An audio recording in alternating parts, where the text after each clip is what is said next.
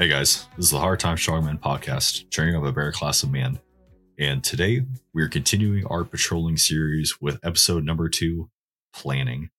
If you remember last episode, I opened up the patrolling series all on my lonesome. We talked about just the concept for the series, 7-part series, covering patrolling, as known by the Ranger Handbook, TC 3-21.76, where we're going to be pulling from today.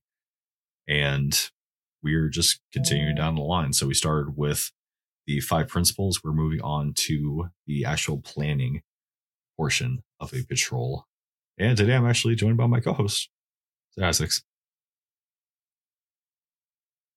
You can't just skip by the entire series. So time to pull some weight. Listen.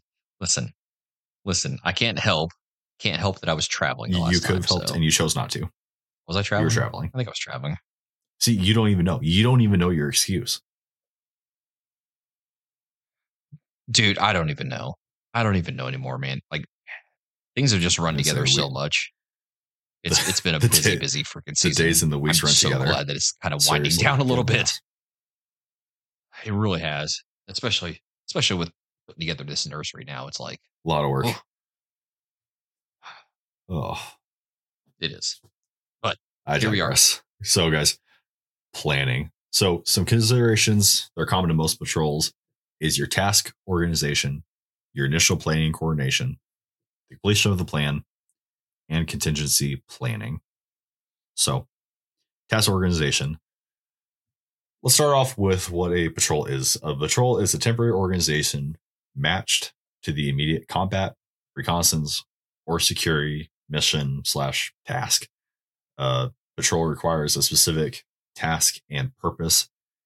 It's not its own entity. A patrol is a segment from a whole. It's a break off from the parent unit. So employment means to an end. Exactly. It fulfills a specific purpose. So then it, your unit continues onward. So a commander sends out a patrol from the main body, right, to conduct a specific task with a specific purpose, what we just said. Upon completion, the patrol leader returns to the main body, reports to the commander, and describes the events that took place, his patrol members and status, equipment, and his observations. Patrol leader being a title that defines the leader's role and responsibility for that mission. That can be any rank, that can be any person. That is the person that's designated to lead, this patrol, this for the specific task. He can designate an assistant or other support leaders as needed. So in a typical rifle squad, the squad leader would be responsible for the patrol. If you have mixed elements, people from neighboring units, you could designate an officer or an NCO.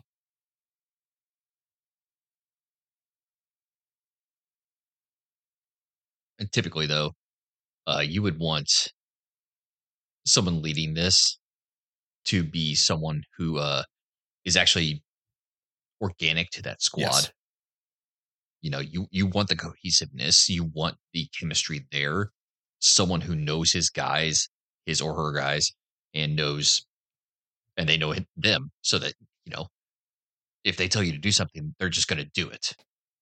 Or on the flip side, they know the leaders, the squad leader, or whoever so well that they can just predict what they're going to ask for and just execute. So by the time the squad leader goes to look, he's like, oh, right, they're already doing it. You need to have that. Like the second you mix in someone who's not organic to that like that chemistry's not there, that's when response time breaks down and you risk, especially in a combat situation, or an ambush, or, a movement to fire, what have you, that's when you could get people injured, killed. And you don't want to be taking casualties, especially on a patrol. Just look at Vietnam. Like that's a prime example of just when things go absolutely wrong, you want cohesiveness. Otherwise you could just lose an entire patrol. Well, and playing into what you just said. So the patrol is semi-independent, right? So it's a break off from the whole. So it's relying on the patrol is relying on itself for security. So going into the size a little bit, patrol is sized to the task and purpose of the patrol, you know, patrol being the mission, right? So it can be as small as a, you know, as a fire team, and it can go, you know, it can grow as big as, you know, most of the parts of a company. I mean, it just, right. Exactly. I mean, it's just, the entirety depends on the mission. Your reconnaissance surveillance teams are something that can be typically useful in any situation when it's just impractical to separate the responsibilities for reconnaissance from the responsibilities of security. So they are, you're pulling double duty, meshed together those responsibilities. Right. Yeah. And your assault element. So this element actually seizes and secures the objective. So it protects your special teams while they complete their assigned tasks. This is your, you know, this is the main brunt of your force here. Your security element. So, go ahead. No, go ahead. This is actually going to address what I was going to say. I was just going to say, so your security element, you know, their job is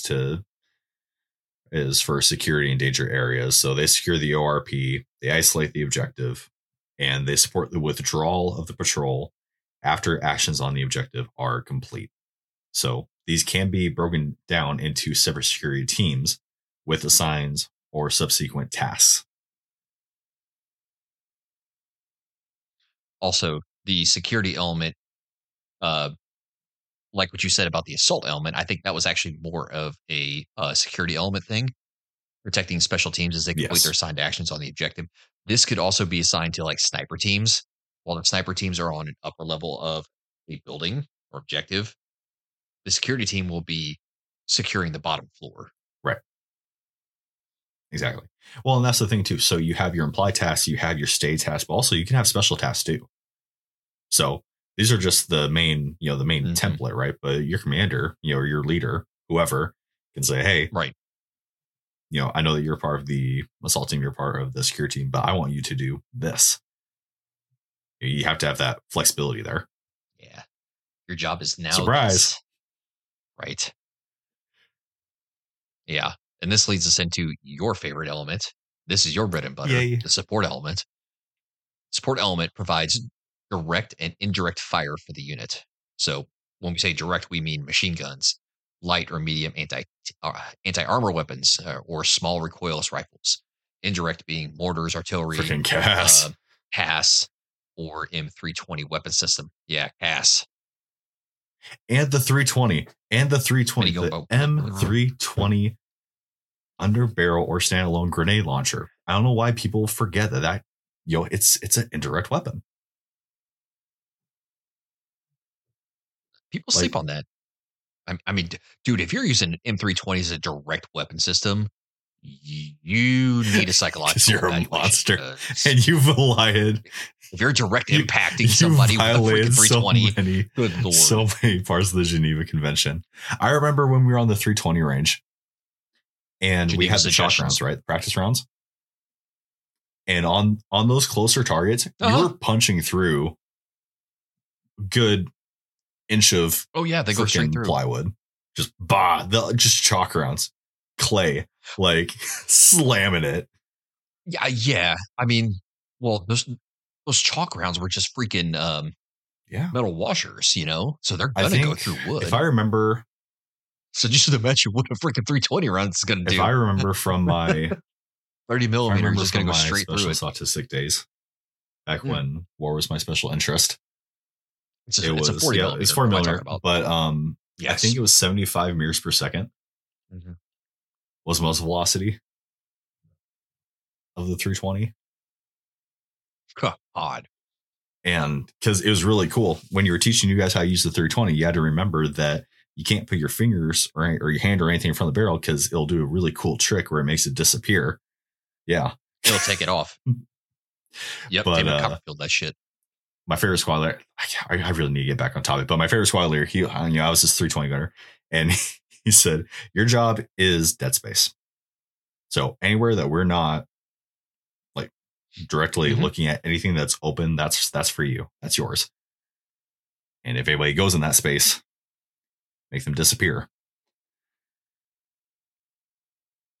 Which leads us to demolition teams. So demolition teams, they prepare and detonate charges to destroy designated equipment, vehicles, or facilities on the objective.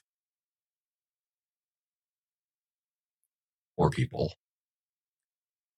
Like the enemy, prisoner of war, and search teams. So I've had a lot of experience in these teams. So EPW teams and search teams. So these are normally 2-man buddy teams, or can be as big as 4-man fire. I've never seen a 4-man fire team as an EPW or a search team. It's always been buddy teams. But I haven't either. Yeah, that's way too many people. Search teams. You're looking for, information. You're looking for, key information, key equipment, things like that. You're just combing over the objective after you've killed everything in there. EPW, same thing.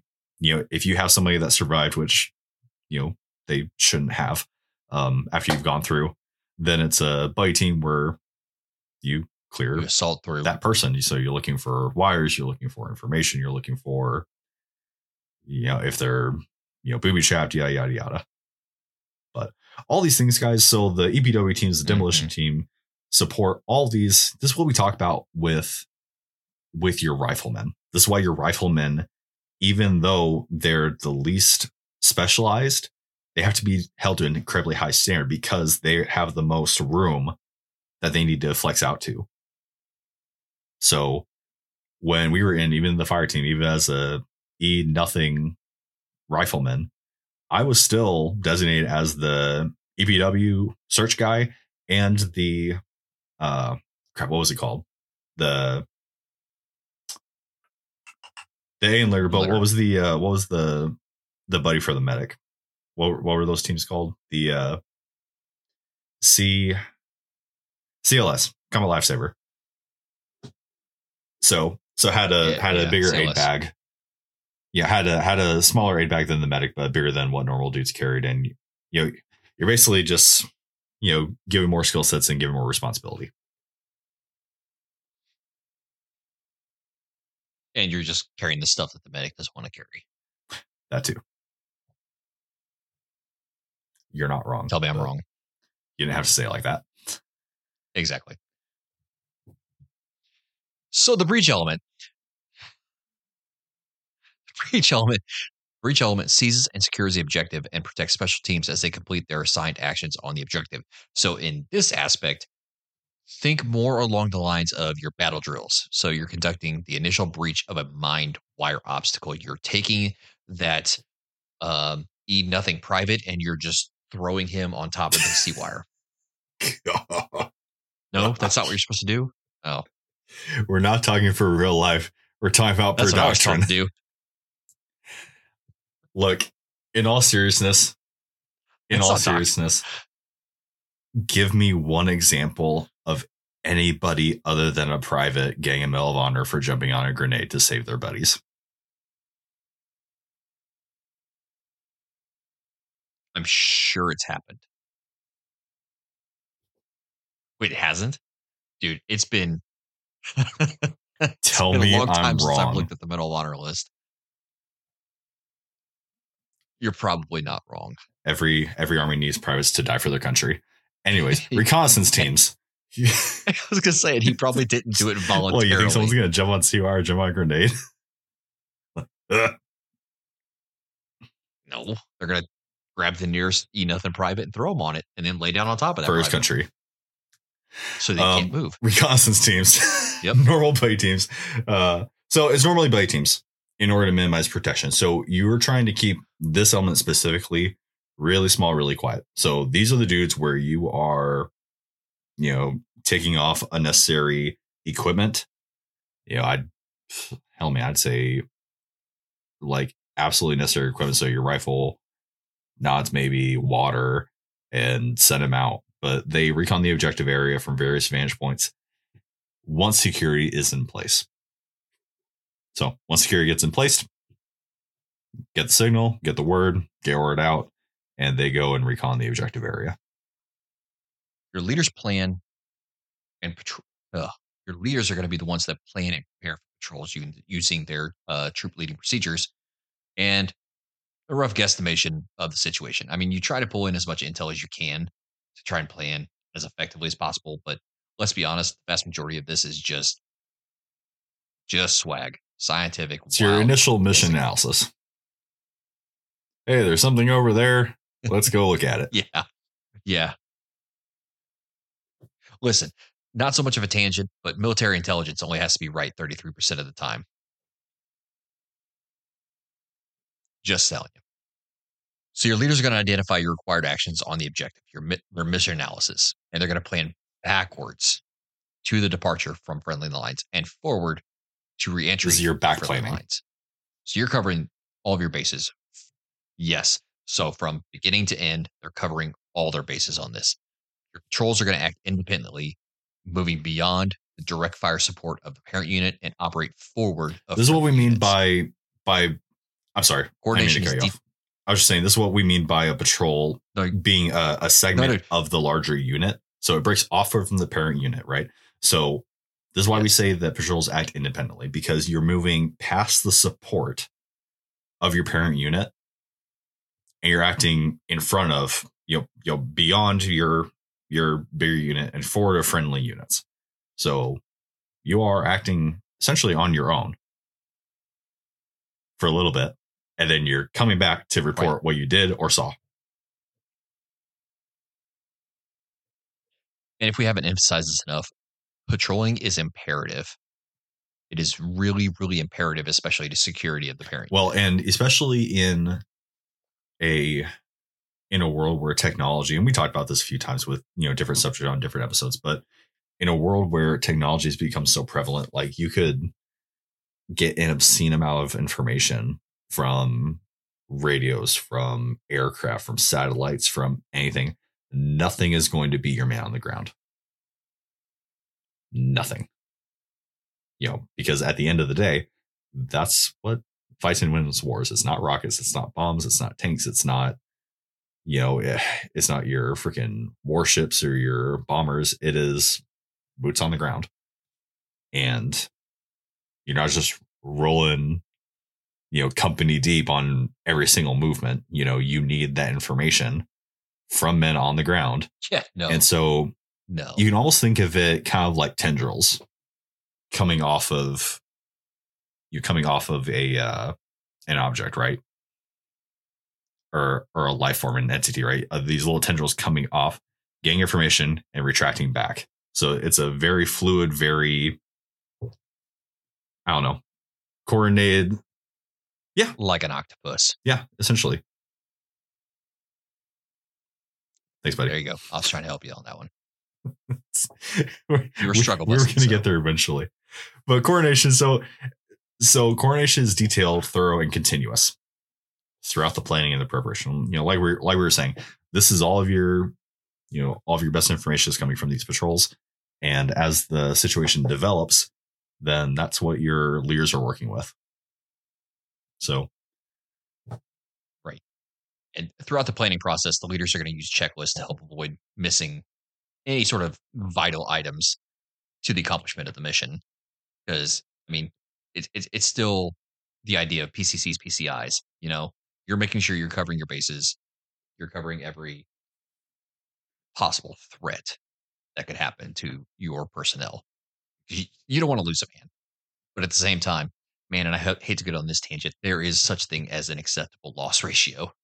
Well, so in the NCO's creed, it's very specific with its wording and with the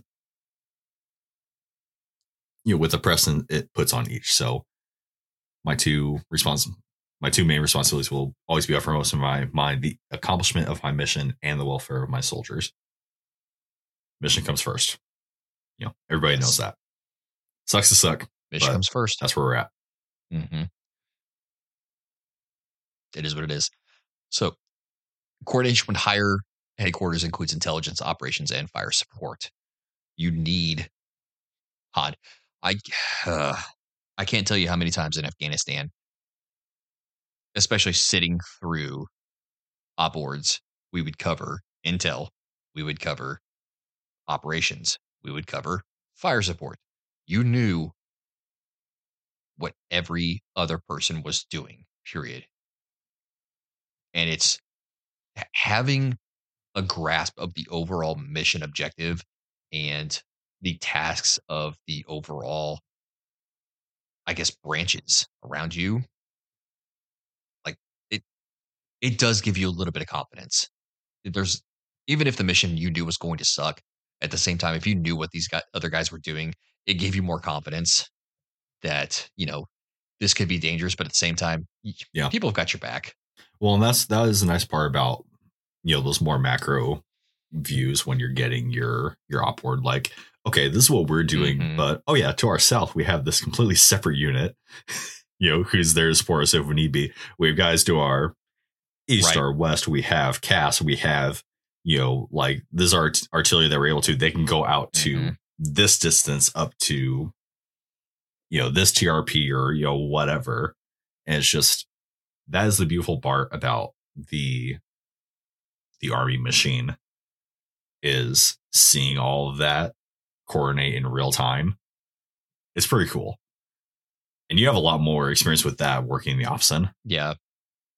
Just seeing how all that talks. I do. But it's really neat. Yes.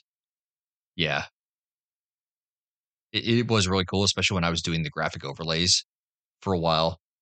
I would throw in the actual, like, max effective range for the M777s out of Fenty, and you could tell exactly where in, I'm not going to drop the exact area, but you could tell exactly where in that valley those M777s could actually hit. Well, and that's so important for guys that are, you know, playing these movements, like seeing what those effective ranges are, seeing what you mm-hmm. have to actually work with.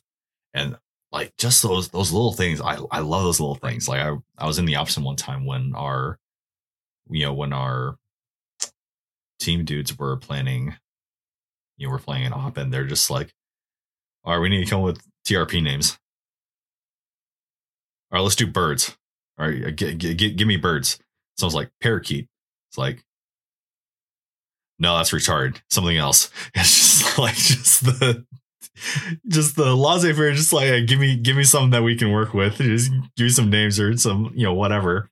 But it's like, and then you're, you know, that's silly, right? But then you look at the freaking board and you just have all these lines that are just like covering the entire, all right, nope, these are TRPs, you know, this is our radio frequency for here. This is our freaking pace plan.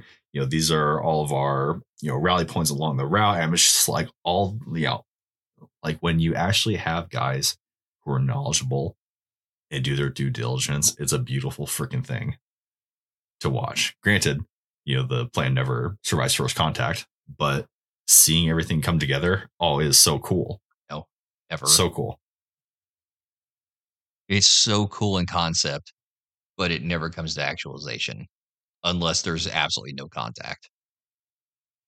And then it's just boring. Yeah. On up. So the leader coordinates patrol activities with leaders of other units that will be patrolling in nearby areas at the same time. Like we talked about, you know, you're not going to be operating alone, at least in this context. Right. So as you're right. playing this, right. you're, you know, touching base with other leaders. They're operating in your AO, and you do what leaders do. So everybody's on the same page. Coordinating additional QRF. Completing the plan. So while he completes the plan, the leader is considering specified and implied tasks on or at the objective, rally points, danger areas, security/surveillance locations, along routes, and in passage lanes.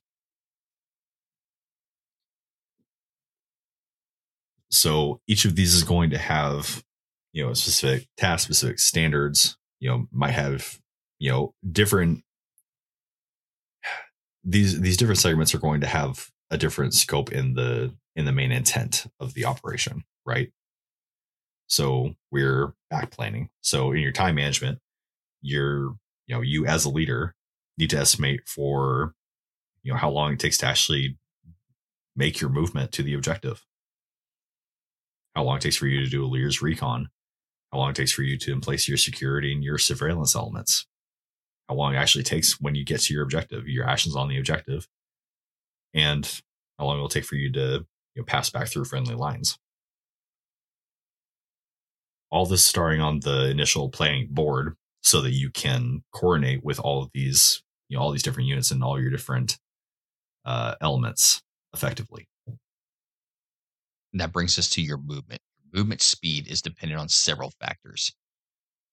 Ideally, you're going to average about kilometer per hour during daylight hours in wooded terrain. In best case scenario, your average limited visibility during that time is about half a kilometer. And you need to account for additional time for restrictive terrain like swamps, dense forests, mountains. So your average movement speed is around 1 kilometer per hour during daylight hours of wooded terrain in the best case scenario. However, not so best case scenario, your average movement speed in limited visibility is around half a kilometer per hour. So just think about that. You got to really account for that, especially when you're planning. Because I know there have been several times in Afghanistan where I was involved from the very beginning on this planning stuff. And we checked in with our weather guys and we're just like, oh yeah, we're going to be great. It's going to be fine. And then we get up day of 2, 3 in the morning. We look outside and it's just like fog, nothing but fog. And I'm going, all right. You go ahead and nuke this plan. I mean, tell me, you remember when we talked into, when we got off the Blackhawks, that one mission at like 2 or 3 in the morning and visibility was 0 because it was so freaking dark. 0. Yeah. 0. You're not moving. No, mm-hmm. So you're not moving. Not even nods would help. Freaking half kilometer an hour. Like you are not moving anywhere because you can't see anything. No. Yeah, because you're gonna bust your freaking on some sharp freaking rocks. They're the size of a freaking dog. Yeah. Do you remember that when you actually had the sunrise a little bit and you had these boulders that are just everywhere? Like the hell is this place? Anyway, I mean, I'd rather have the boulders than some of these cryptids we had walking around out there. We're not talking about the freaking demon. Mm-hmm. Screw we won't get into that. Yeah, we're not talking about allow yourself additional time for restricted terrain. So also think swamps, super dense vegetation or forest, mountains. Mountains in Afghanistan are a lot different than mountains in Tennessee or Colorado, wherever else. If you have shale, if you have volcanic rock, I mean, this is all stuff like, and you're trying to move, and we'll get into actual move, but you're trying to move where you obviously are going to be observed. And where the enemy doesn't expect you to be. So you're moving through crap. Like you're moving through the worst country that you can think of. So when you're doing your back planning, you have to account for that extra time. And I did want to say one thing about movement speed is this is the Ranger Handbook. They're assuming you're, a fire team, a line squad in size. If you're moving in something like a hunter killer team, or hunter killer squad, then that's a lot different, right? So whatever size element that you have, tailor this in your mind to what you have available, because that's going to be different, right?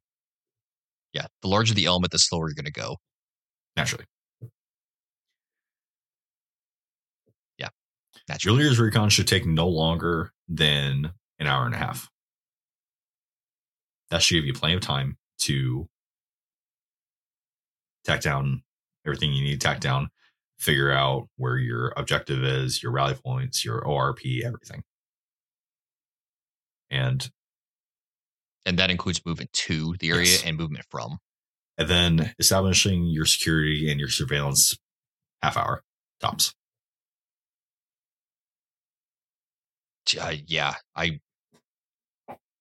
Security and surveillance, man, I would do it.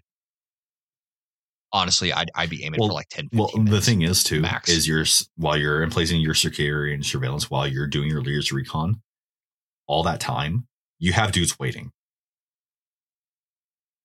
You have dudes just laying out. Mm-hmm. you know, in a good spot, you know, covered and concealed, yep, you know, protected from overhead cover or, you know, ground observance, but you have dudes waiting in a static position. Is not great. You know, you're just begging to be discovered or to meet contact. So you're trying to make this, you know, you obviously need to be thorough, but try to do this as quickly as possible. Right. So your leader selects the primary and alternate routes to and from the objective. Guys, we say this over and over again. It is really, really, really important to have primary, secondary, and tertiary plans options in place for everything. And this, yeah, you got to give yourself options. You got to give yourself the best chance to get into and out of any situation possible. And when, you know, the stuff hits the fan, you got to be able to rely on those secondary and tertiary options. There's just no way around that. And keep in mind also, when you're planning these routes to and from, you got to make sure that your return routes are not the same as the routes you took to your objective. I cannot emphasize this enough. For example, look at Vietnam. There's so many examples of patrols going out and coming back to the point of where the Viet Cong would realize this, and they would start setting ambushes up on the return routes or leaving nasty little surprises on the routes back. It's just one of those things. But also, I also want to note that if you're doing multiple patrols to the same area, don't take the same route twice. That means even if you go to the same objective, don't take the same route in. Just don't do it. We learned that lesson also in Vietnam when the VC realized this, and they would start leaving booby traps on the same route or setting up ambushes all on the same route because they knew these guys were going to be taking these same routes over and over and over and over again. Do not be predictable with this stuff, guys. 100%. All right. So special signals. So your leader is going to designate, it's going to select primary and alternate signals. So this is going to be used for, you know, entering and exiting a patrol base, ORP. So the Team America secret signal and in arm signals, flares, voice, whistles, radios, IR strobe, anything that that you have within your capability, anything that, you know, all I care about is that down to the last man, everybody's on the same page with these signals. Everybody needs to be on the same page when to use these signals and what these signals are.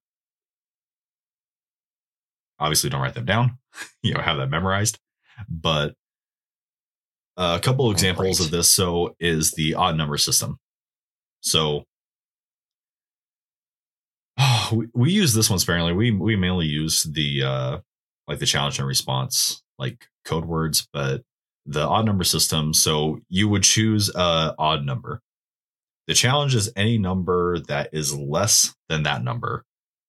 And then the password is a number that needs to be added to that number, added to the challenge number in order to equal your designated number. So for example, say I designate 9. You're coming into my RP, so I challenge, you know, 7. What would be the password? You want the public school answer or? I know you can. Okay. Yeah. It's 2. Obviously, right. 7 plus 2 equals 9. Good to go. I'm not going to shoot you in the face.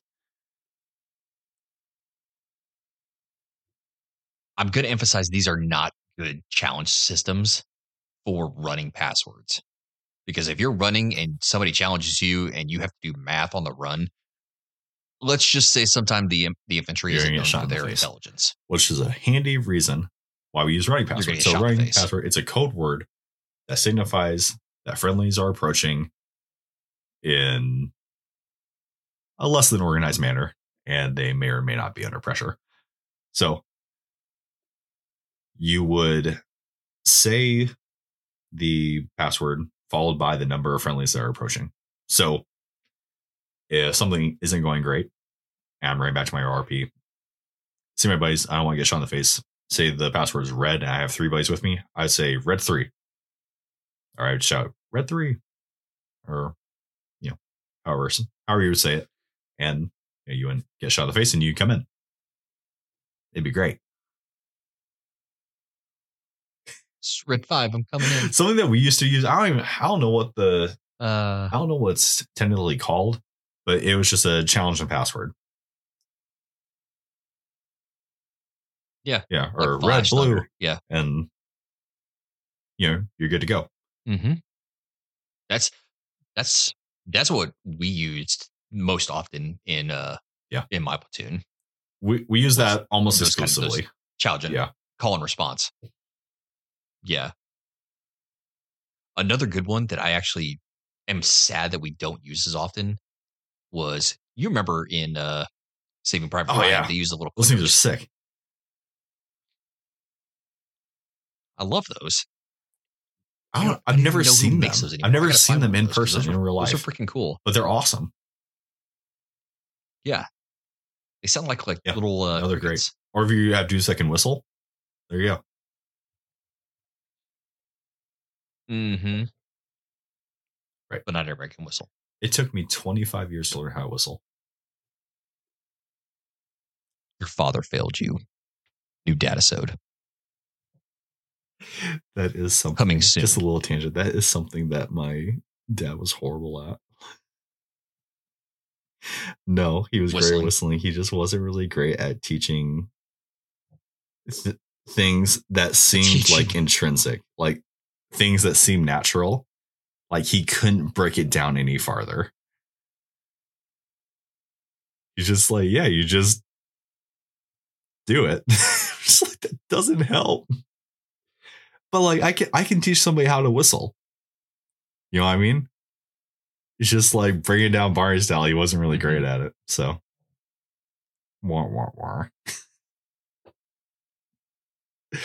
Leader positioning. So the leader positions wherever is best to control his patrol. So in a doctrinal patrol, right? So you have your platoon leader, you have your platoon sergeant, right? So platoon leader positions wherever is best to control his patrol. The platoon sergeant normally locates with the assaulting element in a raid or an attack to help control those forces for the platoon leader. Then he'll locate with the casualty collection point. So the platoon sergeant locates with the CCP to manage casualty treatment and evacuation.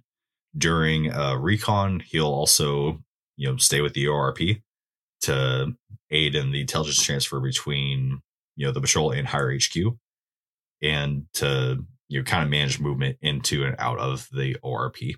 So platoon sergeant, think of him as a second in command to the patrol leader. He is helping lead that patrol when you have those guys separated. He is very much the personnel and morale management of that unit. And typically, and if you have a terrible PSG, then I was going to say typically, anyway, doctrinally in that patrol, platoon sergeant is the most senior enlisted man in that patrol, right? So, you know, talking about morale, taking care of, you know, your dudes, taking care of your soldiers. He is the, you know, the old man of the soldiers. That's why he has that rapport. That's why he has that relationship with those dudes. If he's good. Right. Yeah. If he's good. If he's not, he'll fragged. Anyway. Hi, patrons. No, that's going public. Okay.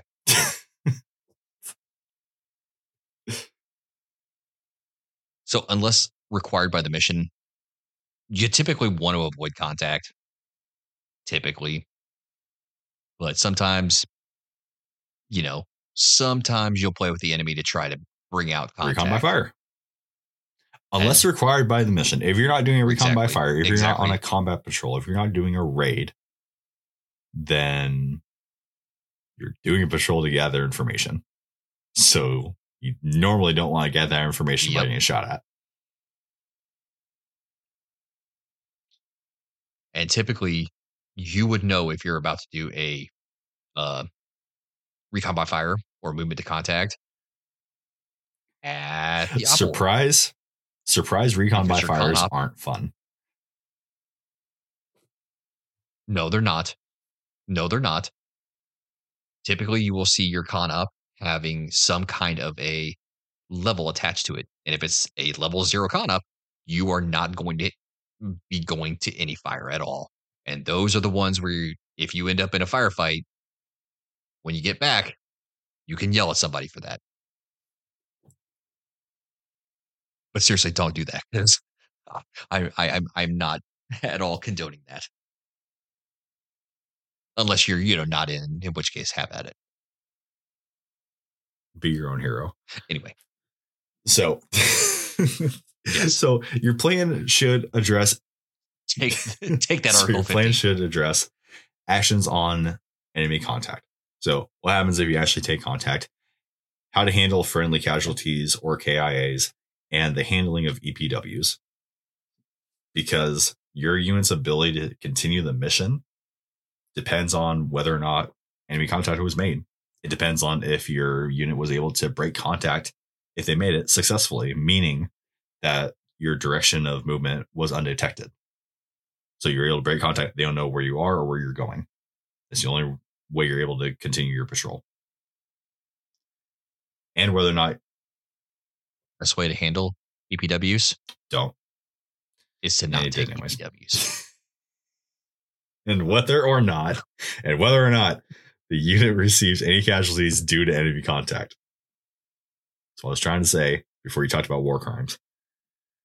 Thanks for that. Talk about the GOTWA.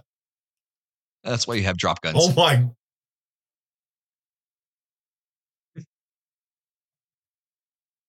That's why you have drop guns. Yep. Really, really important to file the serial number off your drop gun. Really important. And they are located in more than one spot. So if you have a good armor, just go ahead and replace the barrel. Just swap barrels with another rifle. It helps. It all helps. Mm-hmm. Golly. Yeah, just talk about the GOTWA. War crimes with friends. Oh, man. We went dark pretty fast. Oh, man. We have cookies. That leads us to our contingency planning. Whenever leader leaves the main patrol body, he issues his 5-point contingency plan. We know that as a GOTWA. What we're talking about here. Let's spell it out for you. G, where the leader's going. O, others he's taking with him. P, time the leader plans to be gone. W, what to do if the leader does not return at the designated time. And A, the actions the patrol takes in the event contact is made while the leader is gone. So you're coming under fire. What are you doing? Stay behind leader is designated whenever the leader leaves the main body. So when we talk about leaving the main body, we're talking about like leaders recon, establishing ORPs, you know, anything, at any point that the leader needs to leave. And, you know, during this whole planning process, which will be a lot, then, you know, he's going to issue a GOTWA every time. He's going to designate a, you know, subordinate leader at that time. But yeah, a GOTWA. So going, I'm going to go get some cookies. Others, I'm going to bring my buddy. Time. We should be back in, you know, 5-10 minutes. W, what to do if you don't return? Call me. Hey. Actions if you take contact, freaking fight them. Yes. Shoot someone in the face. Shoot multiple people in the face. Actually, action patrol takes, this is where we're going to be, you know, poking into our rally point. So a rally point is a designated point where the unit will reassemble / reorganize if it becomes dispersed. So you went out and had a fun patrol with friends, and things were not okay. You're going to go back to a rally point. Your friendlies will know which rally point to go to, actions to take, and how long to wait at each rally point before moving to another one at each phase of the patrol. So common types, you'll have your initial rally points while en route, objective, near side, and far side. Rally points need to be easily identifiable. They need to show no signs of recent enemy activity. They need to be covered and concealed from ground and air. They need to be away from natural lines of drift and high speed avenues of approach. So if it looks like an area where someone's just going to wander down into on accident, you're probably not going to want to stay there. Usually these ORPs are in, or these rally points are just, they're in really crappy areas. That's the thing about these patrols, is every stopping point needs to be in a really crappy area. They're going to want to be in an area where no one wants to actually go. Your rally point, your ORP, your patrol base, where someone, all of it is going to be in just the worst country. You're going to have a hell of a time getting there, because that's the whole point, is that someone's doing a map recon or they're just overlooking the terrain and they're like, oh, dude, there's no way. That's where you want your rally point or your ORP or your patrol base. Yeah, exactly. Like, oh, this is no one's going to be here. But yeah, they also need to be defendable for a short period of time. Yeah, they need to be defendable for a short period of time. Right. And as with anything on this, your leader is going to be designating these rally points, and he's going to be designated, you know, your initial, but also contingencies, right? Primary and alternate for everything. Mm-hmm. That should be implied at this point. Yep. But your ORP, your objective rally point. So this point is 200 to 400 meters away from your objective, or one major terrain feature away from Hidden Valley Ranch salad dressing. Your objective. Hills, valleys, ridges, salves, depressions. Actions on ORP. What were you going to say? No, what were you going to say? Your actions on the ORP are going to be conduct. Well, I was going to repeat Hidden Valley Ranch salad dressing. That's the mnemonic. I love it so much. I it's still in there. I just love Land Nav, period. It is. Dude, I will never forget it, ever. I can still teach it. Anyways, actions at the ORP. So, actions at the ORP. You're going to conduct your SILs. So, your stop, look, listen, smell. If it seems out of the ordinary, probably is. Either this isn't just your leader. This is everybody. Don't stop there. Every single person in that patrol is stopping, and they're everybody. Lottie dotty, every freaking body. Also, at your ORP, you're going to pinpoint your location. You want to know exactly where you are, and you want to relay that up to higher, because you want them to know where you are, just in case they accidentally or purposely fire off a round, like 820 millimeter. Or white phosphorus. Anyway. Yes, or white phosphorus, which, you know, yay, fun chalk rounds. Spicy. Why is it spicy? You're going to want to conduct your leader's recon of the objective. You're going to want to issue a frag ward if needed. Because, like we said, the best laid plan does not survive first contact. So you're wanting, if you need to change it up. Well, and your intelligence that you have beforehand can say wherever the hell it wants to, until you get eyes on during that leader's recon. Yeah, but once you get there, that could change everything. Mm-hmm. Mm-hmm. It could change everything. Good Lord, you may get there and the objective might not even be there. Had that happen before. Looking at you. Yeah, I know you're going to cut that out. Doesn't matter. I was just thinking, it's like, what the hell? It's supposed to be here. Such a fun time. I cannot tell you how many times we'd go into a freaking town and be like, hey, yeah, we're looking for this guy. He died like 15 years ago, or he moved 3 months ago. Like, seriously? Yeah, his house is right there. You can go check it. We go check it. Yep. Nobody's lived there. Thanks. I hate it. Damn it. Or, hey, there's a freaking cache of weapons here. We go and check it, and nope, just a bunch of freaking Campbell spiders. You're also performing your final preparations before you continue the operation. So you're inspecting your weapons, you're preparing your first aid kits, your litters, you're lining up your rucksacks, PCCs, your PCIs, EPW zip ties, you're re-camouflaging, you're doing drop guns. You're doing everything you need to do before you can go do the thing. Yep. And you're reapplying that and you account for friendlies and equipment after actions on the objective, as with anything.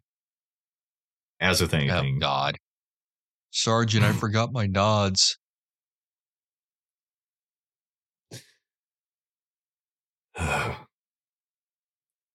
And there's a reason why so many privates are being found in short, shallow graves. And like you talked about earlier, if no contact is made, then you're just disseminating whatever information you got from the reconnaissance. Further expounding on what we're talking about with your actions at the ORP, from the leader's perspective, once you get to the leader's recon of objective, this is where we're picking up from. So once you establish the ORP, the leader conducts their recon. Before he departs, he issues his 5-point contingency plan, the GOTWA.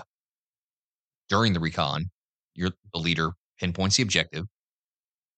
He selects reconnaissance, security, support, and assault positions.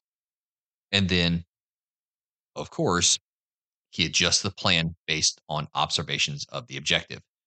He's not just going to say, oh, yeah, the plan's good, unless the plan is truly good based off of his observations. 9 times out of 10, once you get to the objective, that plan changes. You got to be able to adjust on the fly, because you may have set up an overwatch position where you think you're going to have great views of the entire objective, and all you can see is the backside of a freaking tree, or you're just in heavy brush, heavy wooded area, and you have absolutely no visibility on that. Or you could set up a security position at a road, and what do you know? The road's washed out. There's no way anybody can use that. So you can either change it or set the security on this road. Well, that's what I was going to say too, is I can't tell you how many times it's those kind of things. I've been set in security and then I can't see anything. And it's like, this isn't going to work. Like, I have to move. More often than not. I don't know what you want me to do. Right, exactly. Like, unless you want me to pull out my freaking pocket knife and start hacking down this vegetation so I can actually see, right, I'm going to move. All right, brother, do you have anything else for this? Not off the top of my head. Like, patrolling in itself is such an involved thing. It seems very simple, and for those of us who've actually done it enough times, this is second nature. All of this is second nature. Well, it's natural. They naturally, the idea, the concept flows into itself. Natural. But yeah, trying to teach, it is a lot for someone who hasn't done it before. That's why we're breaking this into 7 parts, right? So this was part 207. We covered the planning stages. Next week, we're going to talk about actual reconnaissance patrols. But do you have anything else? No? Nope.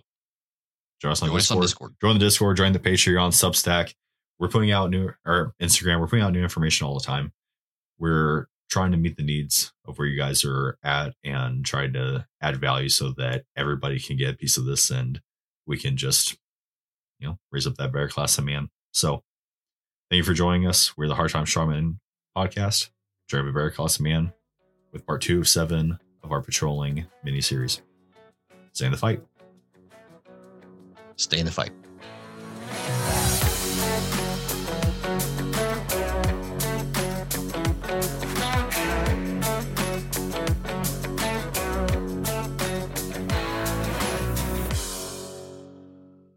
Hey guys, this is 6 and 7 with the Hard Time Strongman Podcast. Wanted to take a second to do a mental health check-in and to tell y'all about the 988 Crisis Lifeline.